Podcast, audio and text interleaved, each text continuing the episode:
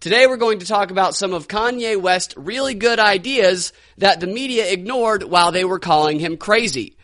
And we're going to talk about some of this rampant activism that's going on in the country through the lens of the community organizer with the help of Saul Alinsky's Rules for Radicals. You're listening to the Propaganda Report. I'm Brad Binkley here with Monica Perez. Monica, how are you? I'm pretty good.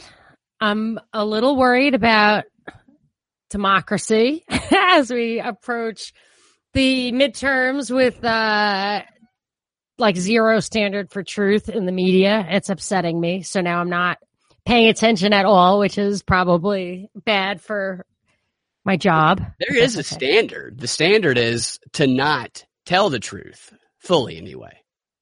Yeah, I just, I don't understand this whole thing about not telling the truth, what I dub as facts are facts, but truth is truth, or um, the ends justify the means. So this Blasey Ford mm-hmm. stuff, let's say uh, it's plausible to suggest that she was lying in good conscience to, I don't know if she was telling the truth or not, but it, it is plausible. It is a plausible scenario that she was lying in good conscience to achieve what she thought was goodness. Well, and, yeah, if you, right. Yeah, if you it pitch just, it to it, someone who is an activist, a hardcore activist, and they believe in that philosophy of the ends justify the means for the greater moral purpose that they've been indoctrinated with. Then right, you can say, listen, you can say to them, listen to this. We know that something didn't happen to you, but look at him. You know good and well that he's gang raped a whole bunch of people, and those women are too afraid to stand up to him. So you're standing in solidarity by making these accusations for them. Facts are facts, but truth is truth. That's a perfect example of that.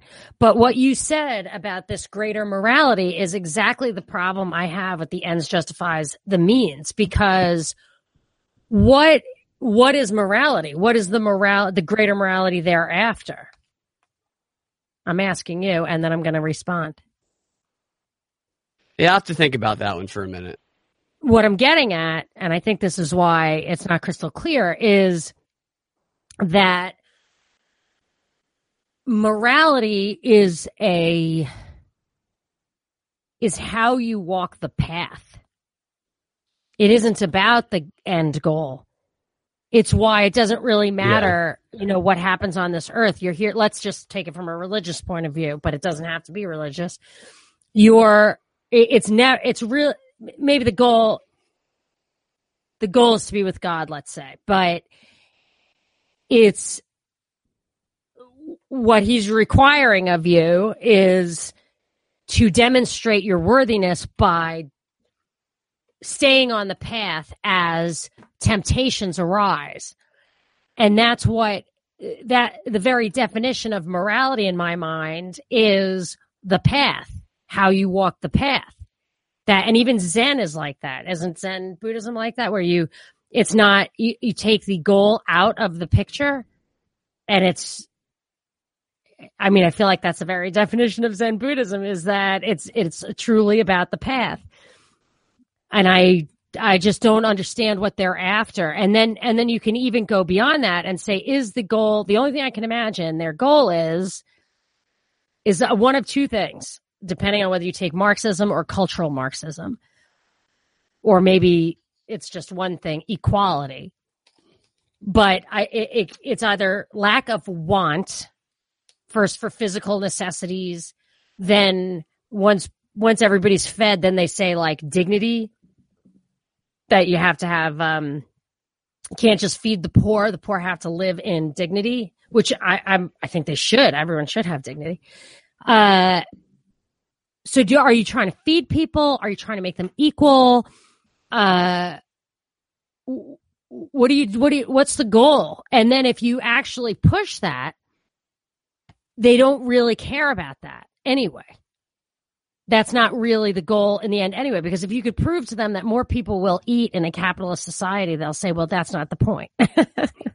Yeah. For the organizers, for the true believers, for them, they actually are after this vaguely defined fulfillment of whatever progressive values that they hold, and they do want to accomplish the the needs and the objectives that are put directly in front of them, you know, like the surface level ones, because they buy into it.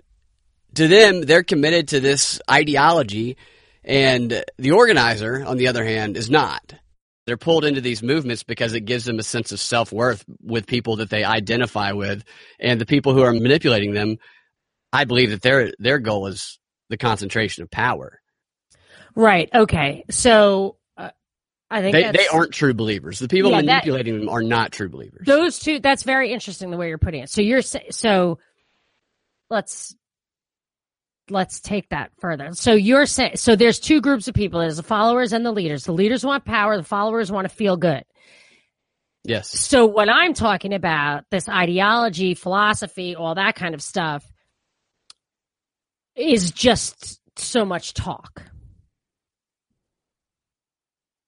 Yes, and those people who are the organizers of these groups, they hate that. They hate philosophy. They hate, to them, morals, moral principles are just something that you clothe your appeals in and your actions in, and that way you can get people to act on the belief that what they're doing is morally just. I mean, that's kind of satanic, in my opinion. I'm not saying they're Satan worshipers. I'm, and actually, as my daughter points out, Satan worshipers don't worship Satan. They don't actually believe in uh, heaven and hell. They, she says it's it's metaphorical or whatever, even if they have rituals. But I don't, I don't know about that. It's probably right.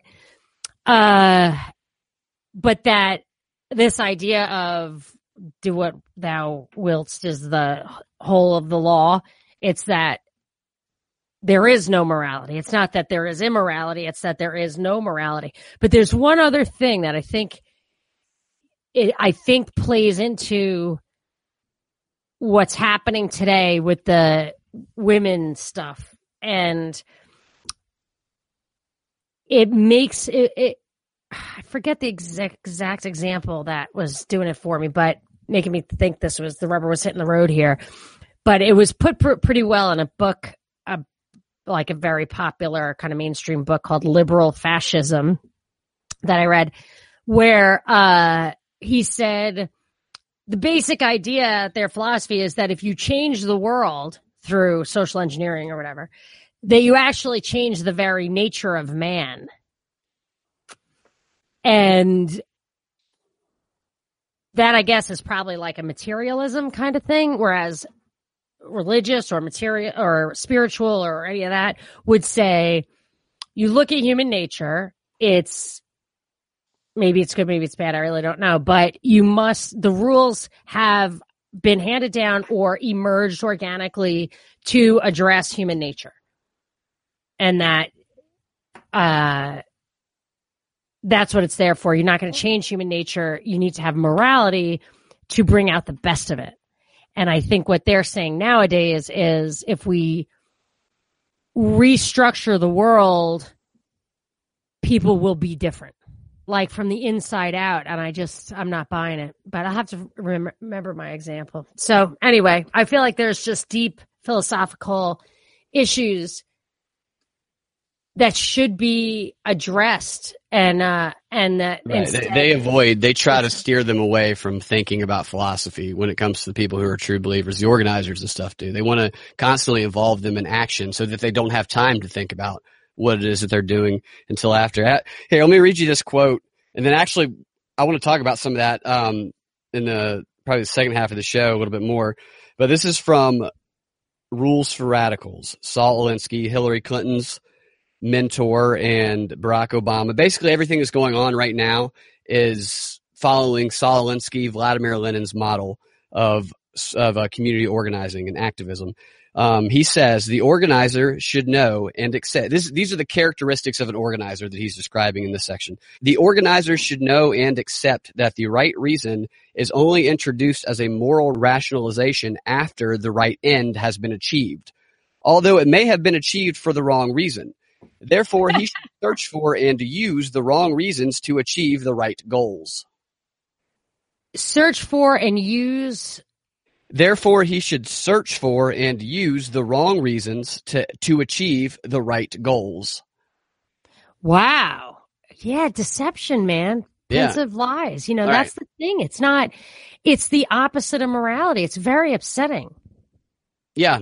So if you can convince people that somebody is, you know, a racist monster or whatever it is you're convincing them of, and they, they take action because of those beliefs that aren't true, but they still, in the end, ultimately accomplish the removal or the or the overthrow of something which the organizer believes is the right end. The people who are taking action don't even know the ends. At least when they start getting into activism, they don't. They don't. They aren't. The true ends aren't revealed to them until they are psychologically committed to the organization. But you know, I don't even think it it, it would matter. Some the way that you've presented it to me over these months. And you just started the show with that, with that. It's the people who are followers are followers for their own reasons, and the people who are leaders are there to consolidate power. The, the people who are falling for step one are falling for step five because they fall for step one. You know what I mean? Yeah. I I every step of the way. That's why I tell people when they want to find like a cult or I, I totally think there are conspiracies all over the place to do tons and tons of stuff. And there's probably the, a hierarchy of, um, like John, who was it? Uh, who is it? Um, Coleman said hierarchy, conspirators hierarchy. There probably is that, but it doesn't matter at all if you fall on the sword and die for your Bill of Rights, because it doesn't, at no point am I willing to say what a Democrat activist said to me and a, and a Democrat friend said to me about Bill Cosby. Yeah, but think of what he did. Or as my friend said, he's an idiot. I'm like, okay, why is that okay? Then he lost four of his uh, Bill of Rights. Why? You know, so I'm never falling for that. So I'm not the guy who's going to be like, oh, good point, and then move on to step two. Yeah. And so I don't blame, I don't actually pity them for being, you know, I don't exonerate them for being duped. Yeah. Because they they gave up their principles the first minute. And that's on the right and the left. On the right and the left. This stuff with Guantanamo, though, it's the same thing as Cosby in my mind, and that those people, so it's not that I think, If you got, if people want to listen to the W S B show we just did on Bill Cosby and Brett Kavanaugh, I think it was unique and eye-opening, really a must listen. What episode number is that?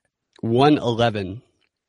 All right, uh, one eleven. So, but, but Cosby and Guantanamo to me are similar in that I don't think that Bill Cosby did it, but should still get off because he was robbed of, uh, his fourth, sixth, No, his fifth, sixth, eighth, and First Amendment rights, at least. Uh, I'm not saying he did it and should get off because of the statute of limitations or whatever. I think he didn't do it. And in order, he did not do what he's in jail for. And in order for them to railroad him for political reasons, they had to deprive him of his rights. And that's what those rights are for. They are absolutely effective.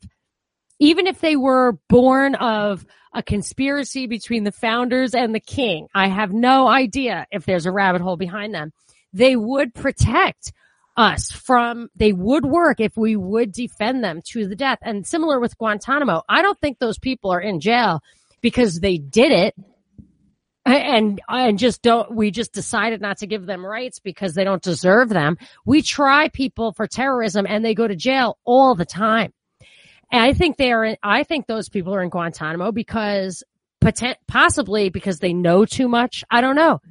But I assume that if they could not be tried and convicted, then there isn't enough evidence to know for sure that they did anything wrong. And these guys know that. So uh, uh, what I'm, uh, the appeal I'm making, I guess, is, uh, is this return to principle at every step of the way. Let me read you a quote that is perfect for what you just said, to counter what you just said, because this is what is being indoctrinated into these activists. This is Saul Alinsky again in the chapter of means and ends. To say that corrupt means corrupt the ends is to believe in the immaculate conception of ends and principles. The real arena is corrupt and bloody. Life is a corrupting process from the time a child learns to play his mother off against his father in the politics of when to go to bed. He who fears corruption fears life. Uh, wow.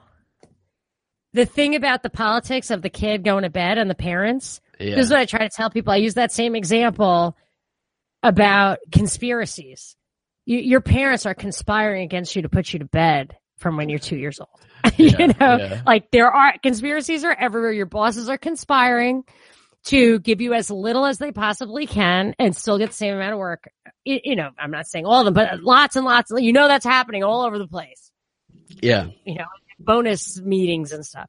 So, uh, yeah, but here's the thing. Here is the thing that I don't understand about the, about the collectivist mentality, which is the only place this can come out of.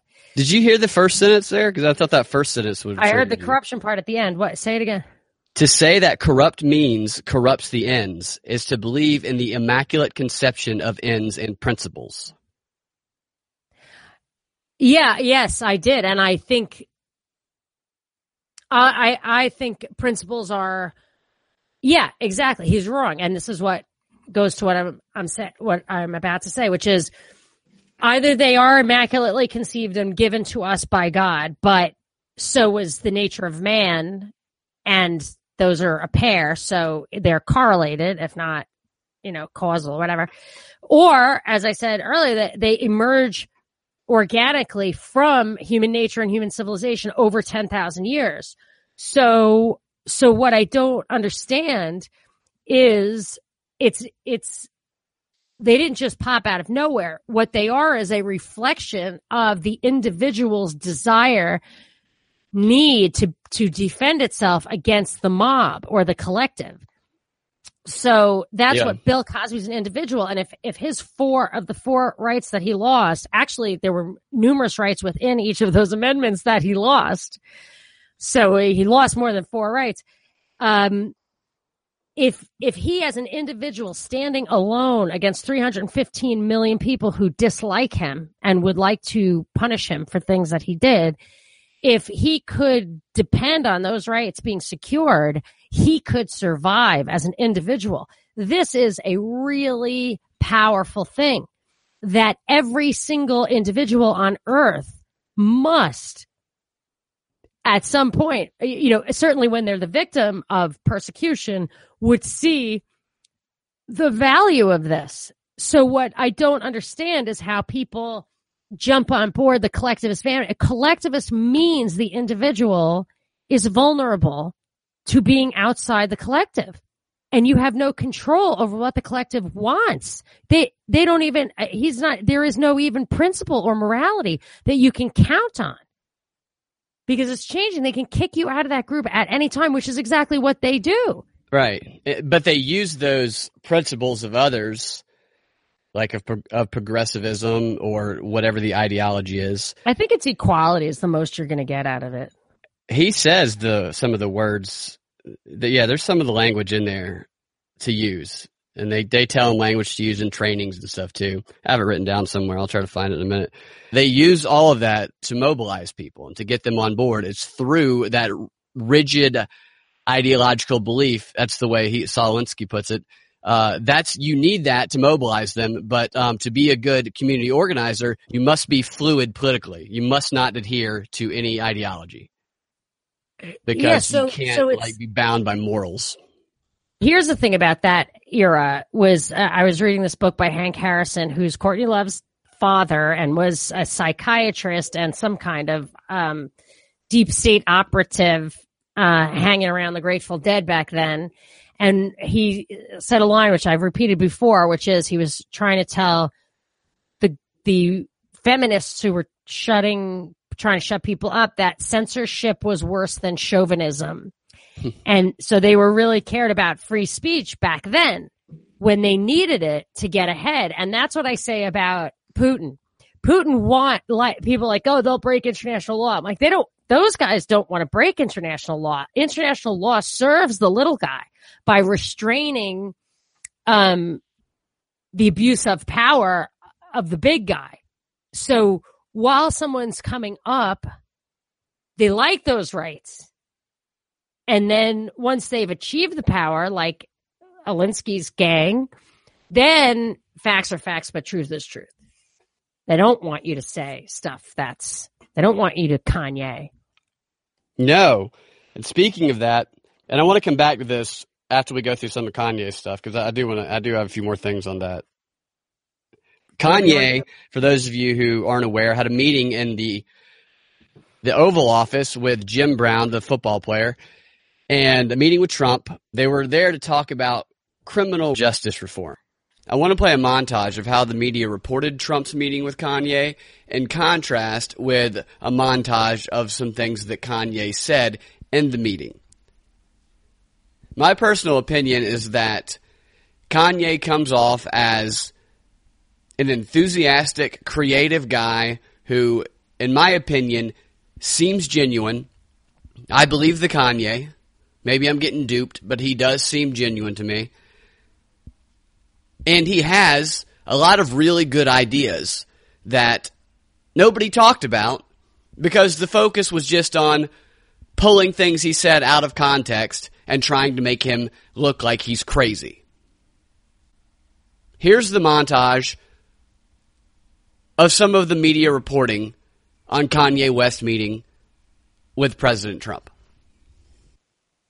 We have to accept that what we saw uh, was someone who was not in a healthy place from a mental point of view, from an emotional point of view, psychologically. I don't believe him to be healthy. Mental health right. is real. If you abuse it, you will be the way he is right yeah. now. I just see someone who needs to get off the stage and away from the cameras and take care of, the, of themselves mentally. When you see someone, especially those around them, who you care about, and they're self-destructing in front of you, mm. you need to have an intervention. You certainly need an intervention that's more than you happening. Need an invitation to the White House, unless that's why the president was inviting there. This is a man who needs help. He's not in many ways a well man. It makes you wonder where Kanye West really is uh, with his emotional and mental state. Everyone who had a connection to him through his music, who I knew today, said, this is no longer funny. This is not funny. This is sad. This is white supremacy by ventriloquism. A black mouth is moving, but white racist ideals are, are flowing from Kanye West's mouth. Okay, so Kanye is mentally ill, and he is a puppet for a white racist. And now let's see. Be committed by force and be taken away out of the media. Yeah, he's out of his mind. Everything he says is crazy. Now I'm going to contrast that with a montage of some of the things that he said while he was at the White House that he has been saying over and over again in other contexts as well. I think it's the bravery that helps you beat this game called life. I think we need to care about all people. We have to release the love throughout the entire country and give opportunities. All we really have is today. We just have today, over and over and over again, the eternal return, the hero's journey. We have the right to bear arms. We're here together, and our greatest value that people have are other people. We are going to make America great. Well, that's such a crazy person spouting white nationalist themes the, there, wasn't it? The um, love thing is really important. That is the answer. I'm not like... always talks about that. I've thought about it so much because, like, I just doing all this, like listening to podcasts and being plugged into media and stuff like that, you get so freaking negative. There's like, it's so hard not to fall for one dialectic or another that's waiting around a corner. And I just, you know, and even just, even just hating corrupt politicians who deserve it is bad for your soul. It's awful. It's it, it peddling outrage, which they do so much. Absolutely. On radio. And I finally concluded that it's kind of like when I, when I realized, I mean, I, as of yet, have not been able to resist the temptation to vote. But by, but if every single person in this country took one day and just said, you know what, I'm not going to participate. And that day was election day. Yep. The entire, uh, our power would be clear. Even if democracy is a complete sham, even if yeah. the votes are not real, even if the media is totally controlled, if every single solitary person stayed home and did not know a single person who voted, you would just withdraw your power. And the same thing is true about hating and criticizing and all that kind of stuff. If we, if we just pity those people who get off on power, who lie, who who are so misconstrued about morality. I'm not saying from a condescending point of view. I'm just saying, like, if you really just think of love and forgiveness and start with your own personal self and what you are are not bringing, what love you are not bringing, and try to do that. Just if you're just nicer to your spouse, it would do a lot more good than uh, being hateful towards people at the top who abuse their power. Yeah, I agree. I completely. So Kanye agree. reached me. Kanye says those things every time he talks, and every time they characterize him as though he's a crazy person. Um, did you do a montage of him sounding crazy? No, all you have to do is go to C N N, and you'll get like a couple of clips. I'll tell you the one that they talk about, the one that they put out there in an article and they talked a lot about, at least that I saw on C N N, is they said Kanye's in the White House talking about multiple universe while there are people dying in a hurricane. And Trump is sitting there and and and Kanye's wearing his MAGA hat, and there's people's houses getting blown away. Not that the hurricane wasn't bad, but they're acting like the hurricane hit and then Trump went, screw the hurricane, bring in Kanye. These are the same people who are lying about Syria and Yemen, and people are really dying with the bombs that we're paying for because they are lying. Yeah, and they made it sound like, because I, when I first heard it, I thought, oh, it's Kanye. I could see him talking about the multiverse. I might talk about yeah, the multiverse. What do these people know? But they made it sound like he was supposed to be in there talking about criminal justice reform, but instead he was just going off on some crazy rant about the multiverse. That's what they made it sound like.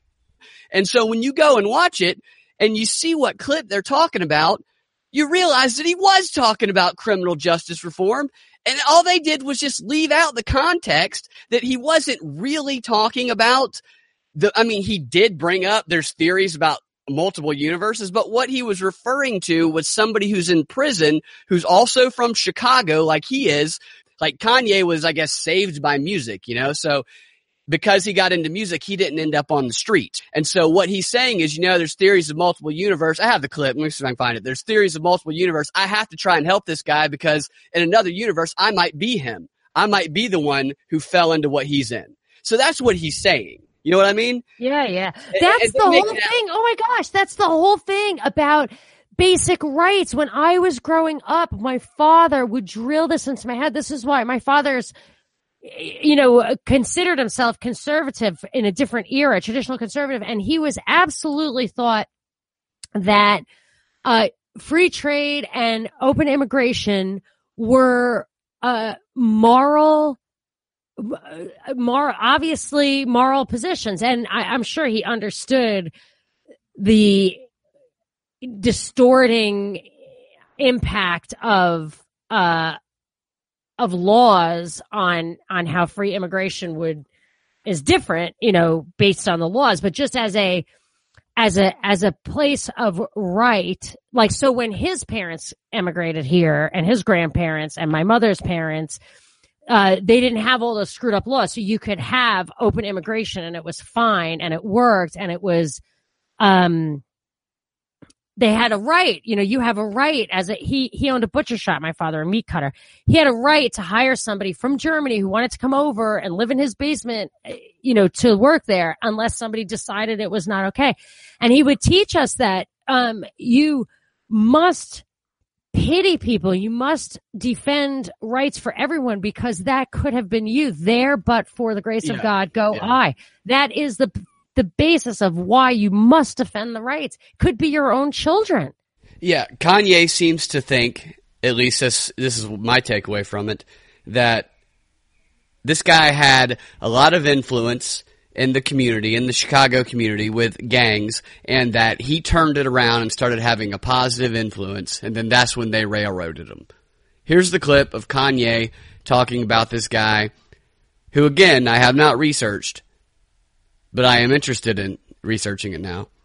Kanye talking about a guy named Larry Hoover. Really the reason why they imprisoned him is because he started doing positive for the community, he started showing that he actually had power, that he wasn't just one of a monolithic voice, but he could wrap people around. So there's theories that there's infinite amounts of universe and there's alternate universe. So it's very important for me to get Hoover out, because in an alternate universe, I am him. And I have to go and get him free, because he was doing positive inside of Chicago. It's like when Victoria Nuland said, we are going to overthrow the democratically elected government of the Ukraine and fuck the E U. All they played was fuck the E U. It's like, uh, I think you missed the point yeah. of that leaked conversation. Yeah, what he yeah, just yeah. said was that that guy was railroaded for political reasons because he was going to have a positive, loving impact on the world, on the Uh, maybe on the black community, maybe on the broader community. No, no, no. He was talking about the multiverse. That's how, that's how C N N presented it. What he just said was fascinating. I want to know about this guy. You know, I'm about Larry to play you a clip of, of him yeah. talking about him more. Larry Hoover is an example of a man that was turning his life around. As soon as he tried to turn his life around, they hit him with six life sentences. Larry Hoover is a living statue. He's a beacon for us that needs to see his family, that needs to go out and represent. When you have a block leader on every single block, they can own the block as their own. That's something I learned from Jim Brown from Amer-I-Can. We need to put curriculums from people who really came from the streets, not people who are just trying to set us up to go into a work system or prison system that applies to what people are really going through, which Jim Brown has created. What Kanye seemed to be saying there to me, when you listen to this clip and you listen to the broader conversation, and I encourage everybody to go watch the whole thing. It's pretty funny. And Kanye says a lot of very interesting things. What he seems to be saying is that the best way to reach people who are in gangs on the streets of Chicago is through someone that they are influenced by, that they look up to, someone who has the power to help them in a positive way. And that person is more likely going to be someone who used to be one of their one of the leaders, one of the gang leaders who has turned himself around and who has created a curriculum to help people. Kanye talked about the curriculum that this guy, this guy Larry, had created, and Jim Brown has also created one that, that came up as well.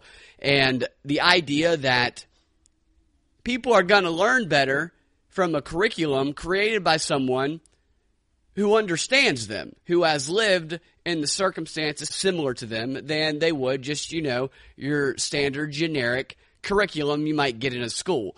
They're far more likely to be influenced by this guy, and this guy was in a position to influence them, and he wanted to influence them, and then they put him in jail. That's what I gather that Kanye is expressing. Again, I want to qualify this by saying that I have not researched this guy, Larry Hoover, deeply yet, but I intend to now.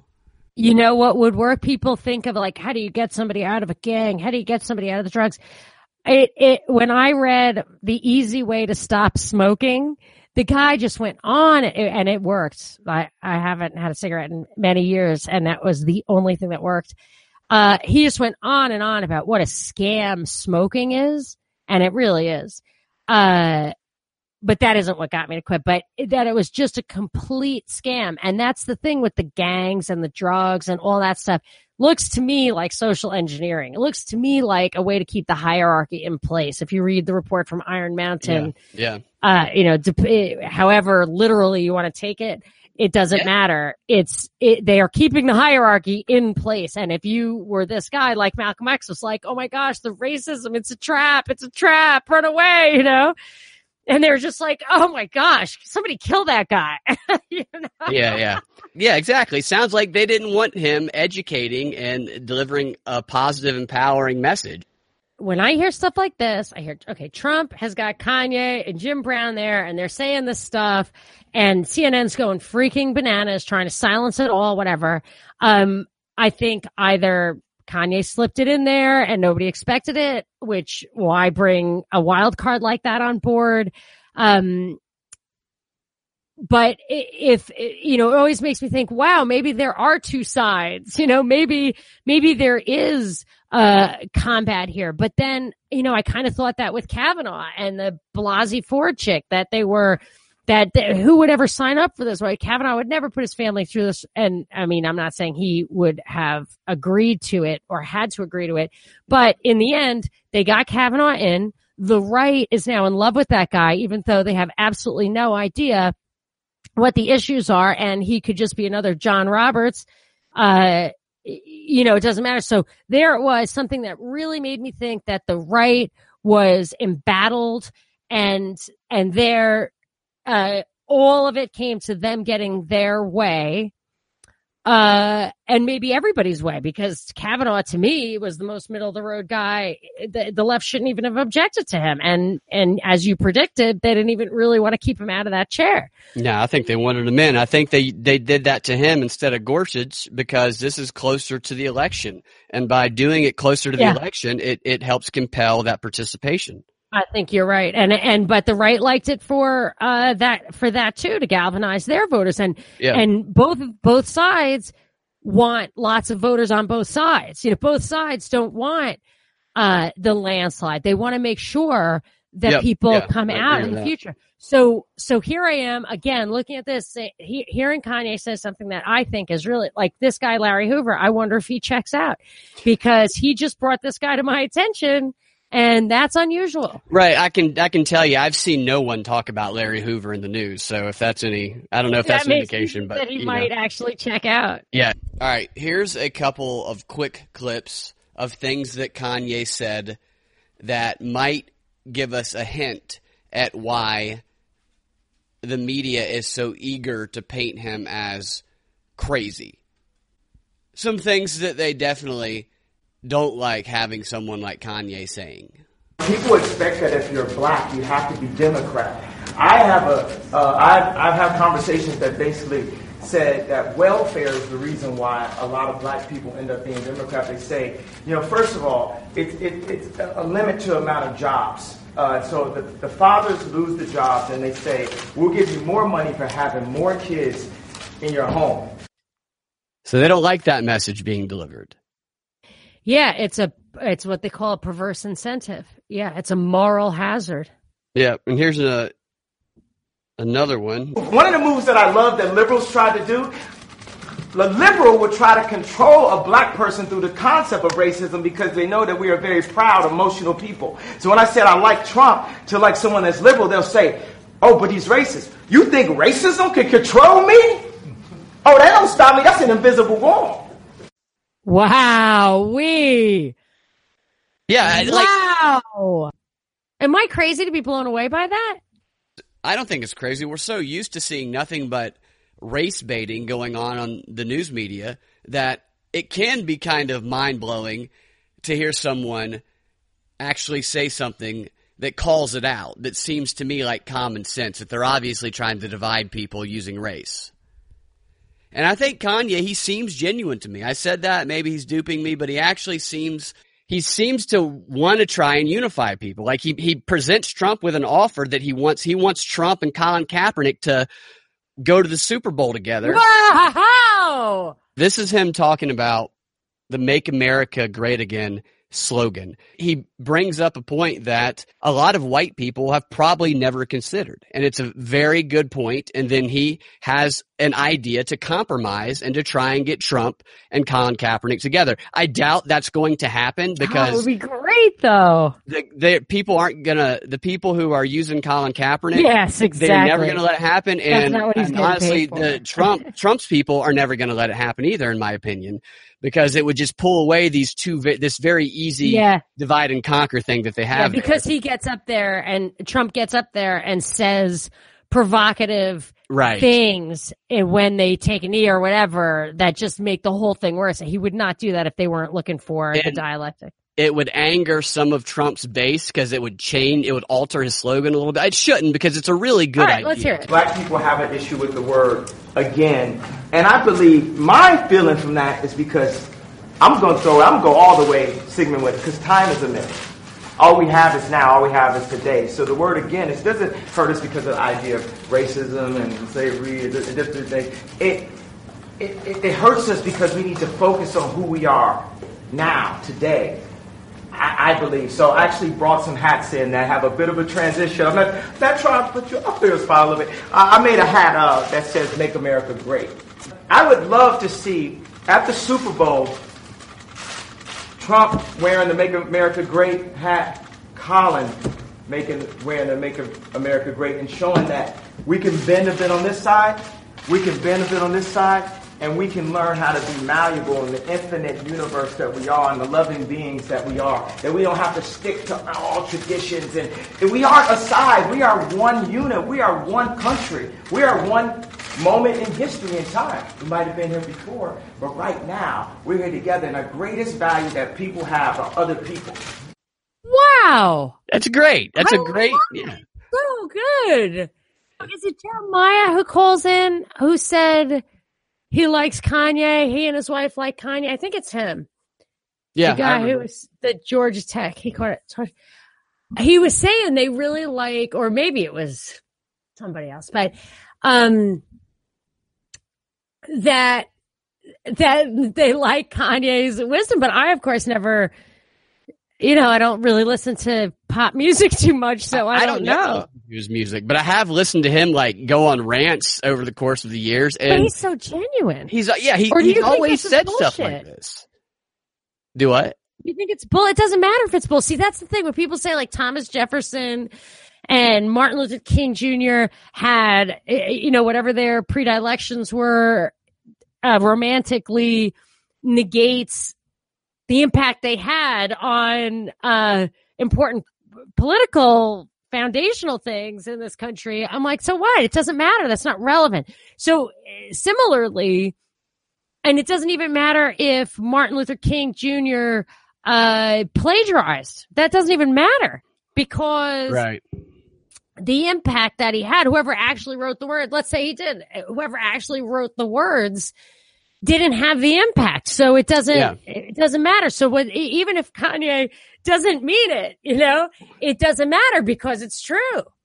It's a good idea that because we're in the middle of like political warfare all the time, it's just not something that maybe privately Trump would be like, yeah, I'd do it. Maybe privately Colin Kaepernick would be like, yeah, I'd do it. But if, if it yeah, yeah, happened, yeah. they'd probably shut the cameras off, not air the Super Bowl, you know? Because they, yeah. they don't want those two forces to, to come well, together. Both of the, in my opinion, both of those two people are they're they're too far gone because their job was to create division. Yeah, that's probably why C N N ignored all of the good stuff that he said and tried to make him out to be crazy. I mean, here you have Kanye saying positive things about people on all sides, seemingly genuinely trying to bring people together. And C N N's responding to that by saying that Kanye is crazy, he needs an intervention, and then focusing on the fact that at one point Kanye did say, motherfucker. That's the story. He swore in the Oval Office. You know, the story could be about whether or not Kaepernick and Trump will consider Kanye's idea or the merits to what Kanye was saying about Larry Hoover and educating people who are in gangs in Chicago. But no, no, no, no, no. Instead, we get President Trump, while there are lives being destroyed by a hurricane in Florida, has brought a clearly mentally unstable Kanye West into the White House to ramble about the multiverse, and he said, motherfucker. There's houses and lives being destroyed in Florida. And the Oval Office is being disgraced. That's what we get. Instead of an actual conversation about the positive and good things that Kanye said. Oh, yeah. Okay, so here's one more clip from that. This is his education idea.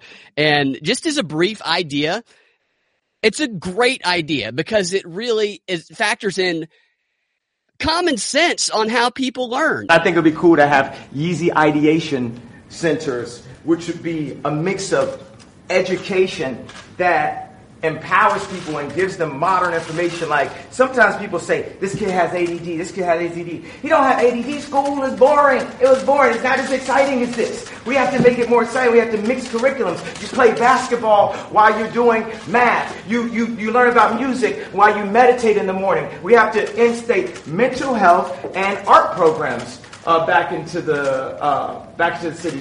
The thing about playing basketball while doing math, stuff like that. You learn better when you're on your feet. That's true. It's I mean, geometry. Our, do what?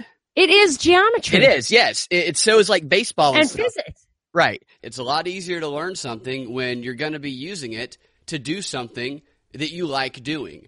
And it's also easier to learn when we are active and up on our feet and moving around instead of just sitting in a classroom trying to stay awake all day distracted by our cell phones. It's a great idea.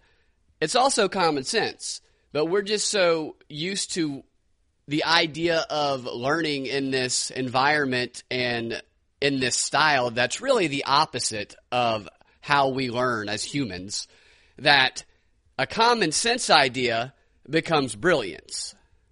It's beyond a great idea. Know? It's I'll tell you. No, if you know anything, if people listening know John Taylor Gatto, he was Teacher of the Year. He wrote a book, or and he's written and done videos and stuff. And I know I've consumed a lot of the stuff that he put out. Unfortunately, he had a terrible stroke. I don't even know if he's alive anymore. But um, he he won this uh, Teacher of the Year award, and then or or more than one uh, award like that. And then he resigned in a famous op-ed, or a letter to the editor in the Wall Street Journal, saying that he has to stop being a teacher because he cares too much about kids. And when he taught, in, in what I read, uh, his own account of some of the things he used to do was he would take these these kids who I think he had, he was in like an inner city in Connecticut, which can get really gnarly.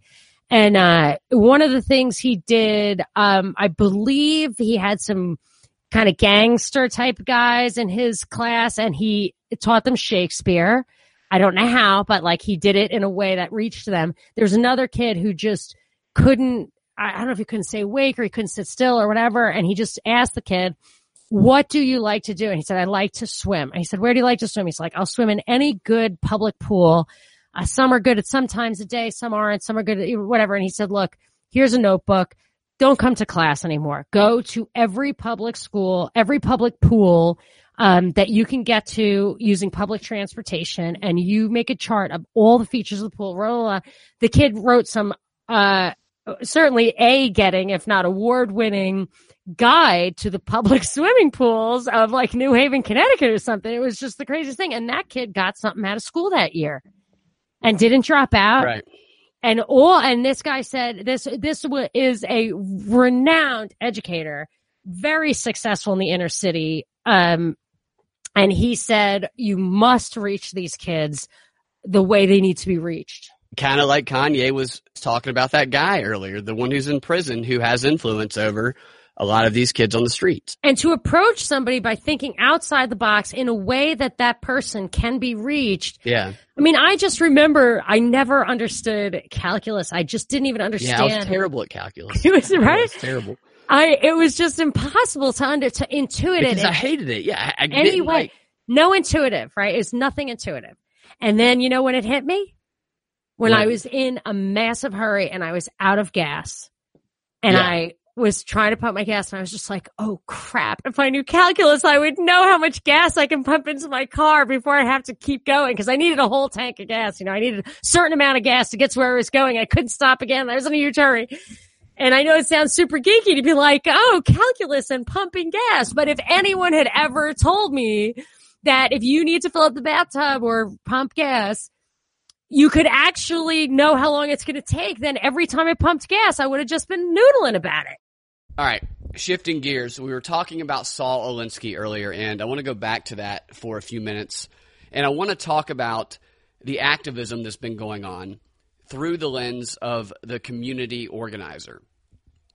Because if we watch the news through the lens of what the goal of the community organizer behind all of these events are, what the goals of these community organizers are, then it gives us a different interpretation of the news. It helps us break free from that dialectic, that either-or surface-level dialectic that we see on the news twenty-four seven, because the goals of the community organizer are different than the goals of the true believer, the protester on the streets who is being manipulated by the community organizer.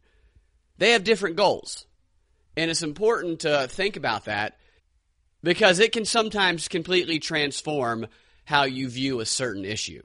Not every time, but sometimes.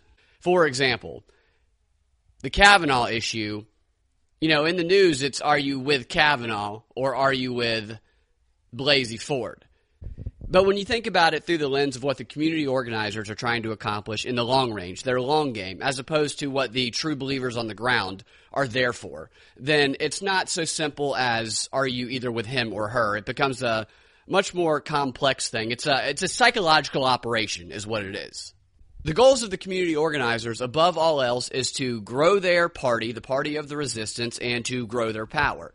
And I'm going to read you some quotes from Saul Alinsky and from a study on Vladimir Lenin and play a clip from an activist training to illustrate this here in a moment. Sometimes the best way to accomplish this goal of growing the party and growing their power is by, quote unquote, losing. Kind of like in White Men Can't Jump when Rosie Perez tells Woody Harrelson that sometimes when you win, you actually lose, and sometimes when you lose, you actually win. And we've talked about how Stacey Abrams, who is an activist first and foremost. She was Linda Sarsour before Linda Sarsour. And she used to say that her job was to lose well. So even though on the surface they might be trying to stop Kavanaugh, if Kavanaugh gets in, is what will grow their power and grow their party more, then they prefer that. And that's what I believe was going on over the course of the past few weeks, because having Kavanaugh in and having people in the resistance believe that he is a gang rapist who's going to steal their uterus is a lot easier way to scare people into coming to your party, the party of the resistance, going to vote, voting for who you tell them to vote for, and ultimately doing whatever you tell them as long as that fear stays alive. Saul Alinsky says in Rules for Radicals, from the moment an organizer enters a community, he lives, dreams, eats, breathes, sleeps, and only thinks one thing, and that one thing is to build the mass power base of what he calls the army. Until he has developed that mass power base, he confronts nothing major. Every move revolves around one central point. How many recruits will this bring into the organization, whether by means of local organizations, churches, service groups, labor unions, corner gangs, or as individuals? The only issue is, how will this increase the strength of the organization? If by losing in a certain action he can get more members than by winning, then victory lies in losing, and he will lose. Okay, that was Saul Alinsky from his book, Rules for Radicals. And the resistance is absolutely following the Saul Alinsky model of community organizing. And now I want to read you a quote from a RAND study from the nineteen fifties that investigated how the Bolsheviks, primarily Vladimir Lenin, is where a lot of their source material comes from, how they used community organizing as a weapon, to build an organizational weapon. The book is called The Organizational Weapon, a study of Bolshevik strategy and tactics, and it sources Vladimir Lenin, his materials, his organizing materials, a lot of his training materials. It says, the central aim of Leninism is the concentration of total social power in the hands of the ruling group. Lenin knew the value of social power. He knew that all power is social. Hold on, hold on. Where, what are you reading this out of? A RAND study from nineteen fifty called The Organizational Weapon. Leninism and Marxism and Stalinism and Bolshevism and Menshevism are all different things. They're different things, but they all carry similar themes. Yeah, okay. Yes. All right. So uh, Leninism is about concentrating social power at the top. Yes, and it goes on to say, Bolshevik theory and practice recognize that power is social, generated in all types of action, not simply political action, and latent in all institutions. This insight stems in part from the basic Marxist theory and in part from the overall aim of Bolshevism, a total transformation of society that will invest every institution with political meaning. Wow, that's a lot. I know, it's heavy. Okay, Lenin, Saul Alinsky, the resistance, these, they're all three following similar models.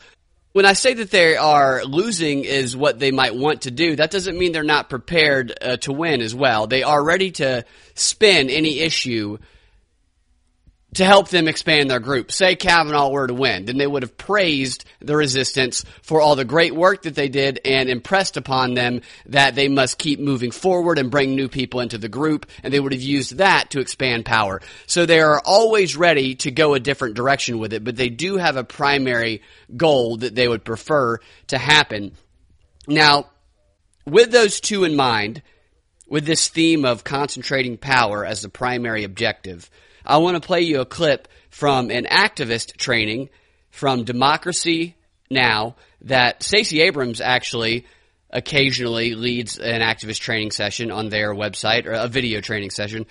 I want to play you a clip where they are talking about the current Get Out the Vote effort that's going on now that registration is closed and they're trying to get people out to the polls that follows this theme. Why is G O T V so important?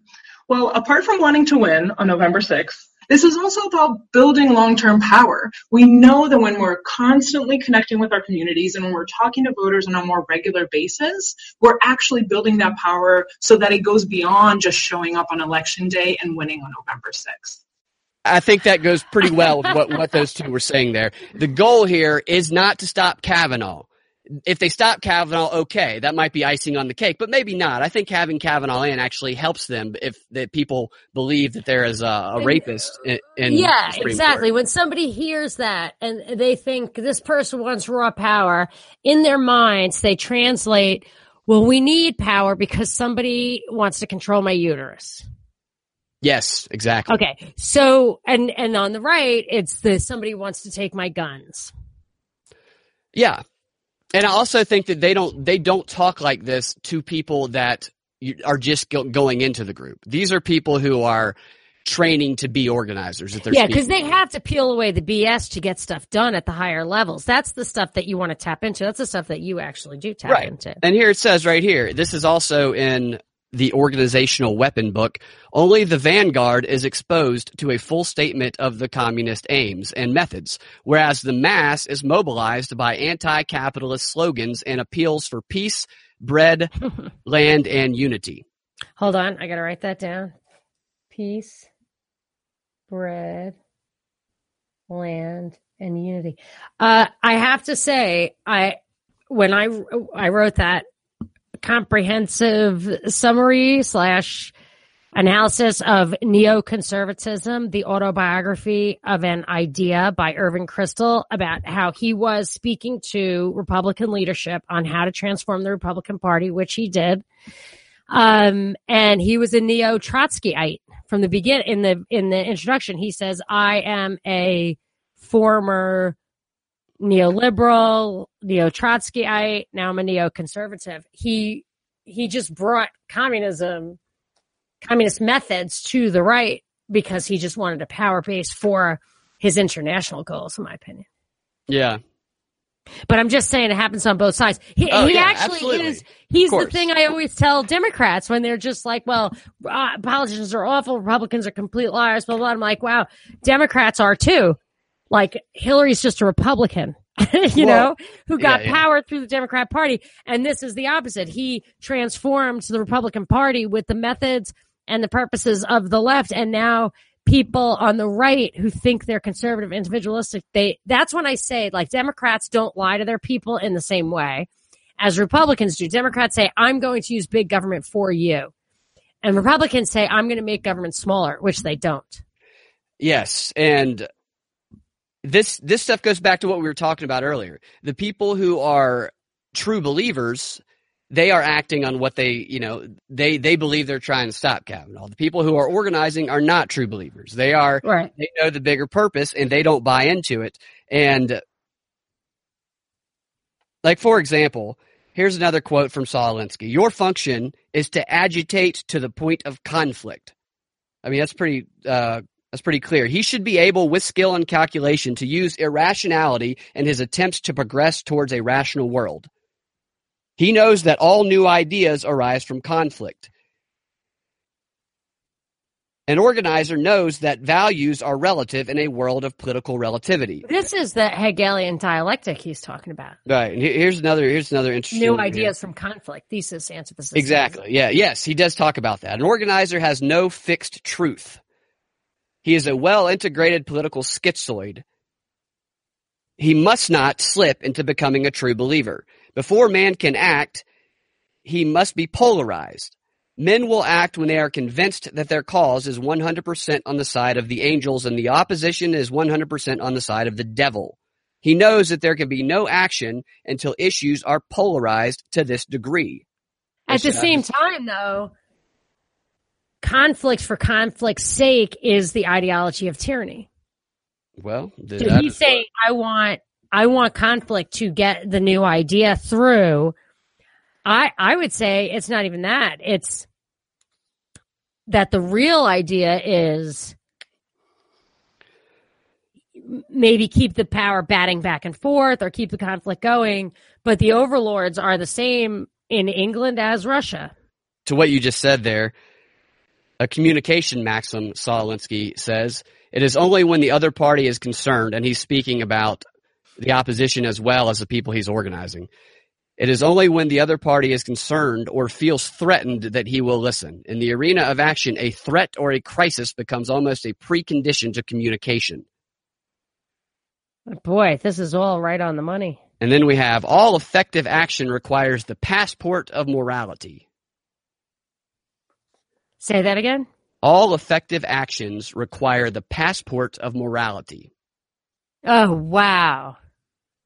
And here's another one similar to that. The tenth rule of the ethics of means and ends is that you do what you can with what you have and clothe it with moral garments.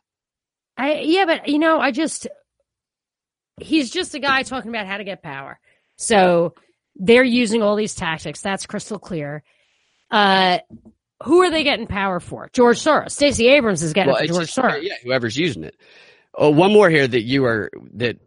Yeah, we were asking, talking about this earlier. The eleventh rule of ethics of means and ends is that goals must be phrased in general terms like liberty, equality, fraternity, of common welfare, pursuit of happiness, or bread and peace.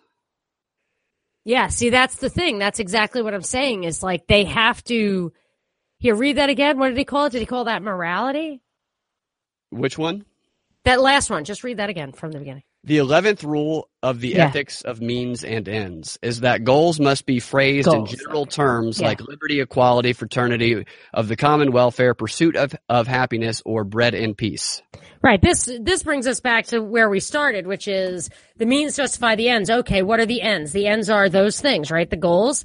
And then uh and and it's but there has to be I like I I I was saying exactly what he is saying has to happen. I as a like just a person, I'm saying there has to be a morality here. I can't I can't function without the guidepost of morality. Why would I? I'm not getting the power. Why someone can't come to me and say I just want the ends to justify the means because the ends are raw power for me, obviously over you. You can't we can't all have power.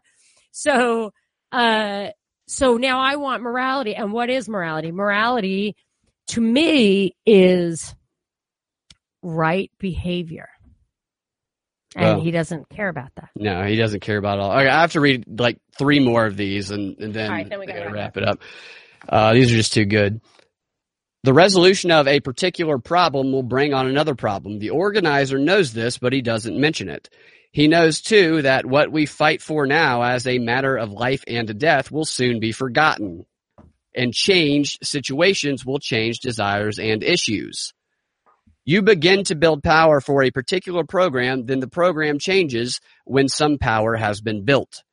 So that's basically you get people on board under a guise of one issue, and then, you know, once you have power – you change right. it. Right. That's why it feels very hopeless to have any movement whatsoever. I saw the, I think it was the Libertarian Party, like the, you know, as soon as they had Gary Johnson and William Weld, obviously it was, it's over. But the people there, they begged them to vote for these guys and they shouldn't have. They should have kept to their guns. But it said, uh, it's used that line, Blasey Ford, uh, um, made a plausible accusation against Kavanaugh of holding her down, and that's the opposite of liberty, so we hate him. Yes. Yes. And uh, so I, I'm, I'm just saying any organization, no matter how much you like it, I, I mean, I was never like a Libertarian Party. Well, I probably am a Libertarian Party member, but I usually register where, however I have to, to vote for Ron Paul. Um, uh, three more, three more rules. Yeah, to read. It's, it's just that I, these, any, it seems to me that any organization gets corrupted, that this system cannot allow, like you can, you can create an anarchist society and it'll get hijacked for, you know, potentially for, um, the goals of power. Or the or to feed into the dialectic.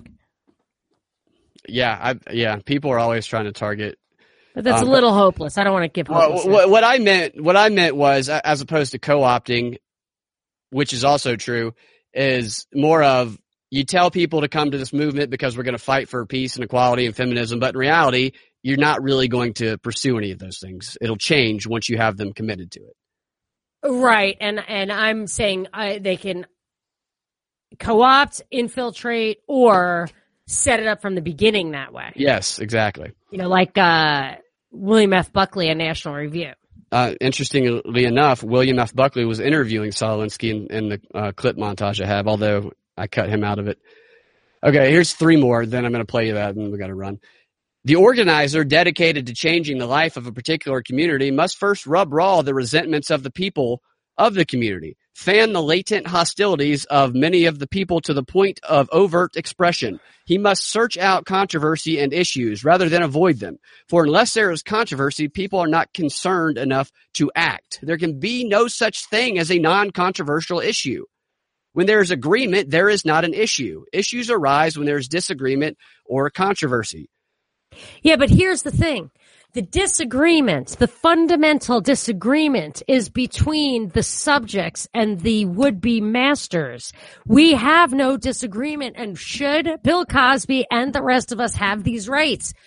We think we should, and they think we shouldn't. You understand what I'm saying? He is, the basics here are that he's pitting the people against each other on yeah. these grounds of ideology. But in reality, yes, there is conflict. The conflict that the Bill of Rights addresses.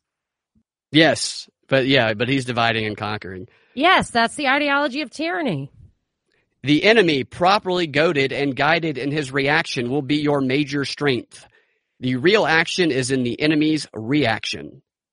Ah! That's hilarious. That's so Kavanaugh appropriate. Yeah. And finally, which I like this one because you see this one all the time. We saw this with Kavanaugh when they gave them the the F B I investigation. This is the moving goalpost. Uh, the twelfth rule is that the price of a successful attack is a constructive alternative. You cannot risk being trapped by the enemy in his sudden agreement with your demand and saying, yeah, you're right. We don't know what to do about this. Now you tell us. So that's the whole idea of like, uh, save the dreamers, save the dreamers. Then somebody does something to like, like, you know, yeah. save the dreamers. And then they go, no, no, not like, no, save, you didn't really save the dreamers. Oh yeah, absolutely. You can't ever agree with them. That's the whole thing. And that's the prime, that's the foundation of the Indivisible Guide. Never agree, never compromise. And, um, see, that's a fundamental difference with the Tea Party. The Tea Party isn't like that. They they wanted what they wanted, which was smaller government and no Obamacare. I'm saying very very unreservedly that all progress comes as a response to a threat, and the reaction to the threat is when you get progress. You only get power as, as a reaction to a threat. In the field of action, you're compelled to polarize. The difference between a liberal and a, and a radical is that the liberal is the guy who walks out of the room when the argument turns into a fight. People only do the right things for the wrong reason. That's him saying it in, in his own words. That's total Marxism. Oh, he uses Marx Marxist appeals yeah, for sure. But I mean, it's the Marxist theory. Okay, I, I have to play. Yeah, I have to play you. This one's just too good. This is from the activist training again. what should we say when it comes to G O T V? So G O T V is about uh, precision. It's about um, maximizing the chance that that person is actually going to show up on election day. The words that we have in our scripts are tested, and they're proven to increase the likelihood of that person turning out to vote. We don't want you, we don't suggest that we, you veer too far off of the script, but it's actually incredibly important to have a genuine conversation with voters rather than to come off robotic and like you're just asking questions. The more natural that the conversation is, the likelier that person is to really turn out and vote. So follow our scripts, they're wow. tested, but make it genuine. Wow, that's so manipulative. Yes, and this might be my favorite. This is another clip from the Democracy Now! Activist training. And after playing you this, I'm going to play you a brief clip of someone putting this this training seemingly into action. The next thing is mentioning civic duty, emphasizing that voting is our civic duty as active members of the community. Again, makes a bigger difference in turning somebody out to vote. Hmm. Emphasizing civic duty. Where have I heard that recently? I am here today not because I want to be. I am terrified. I am here because I believe it is my civic duty.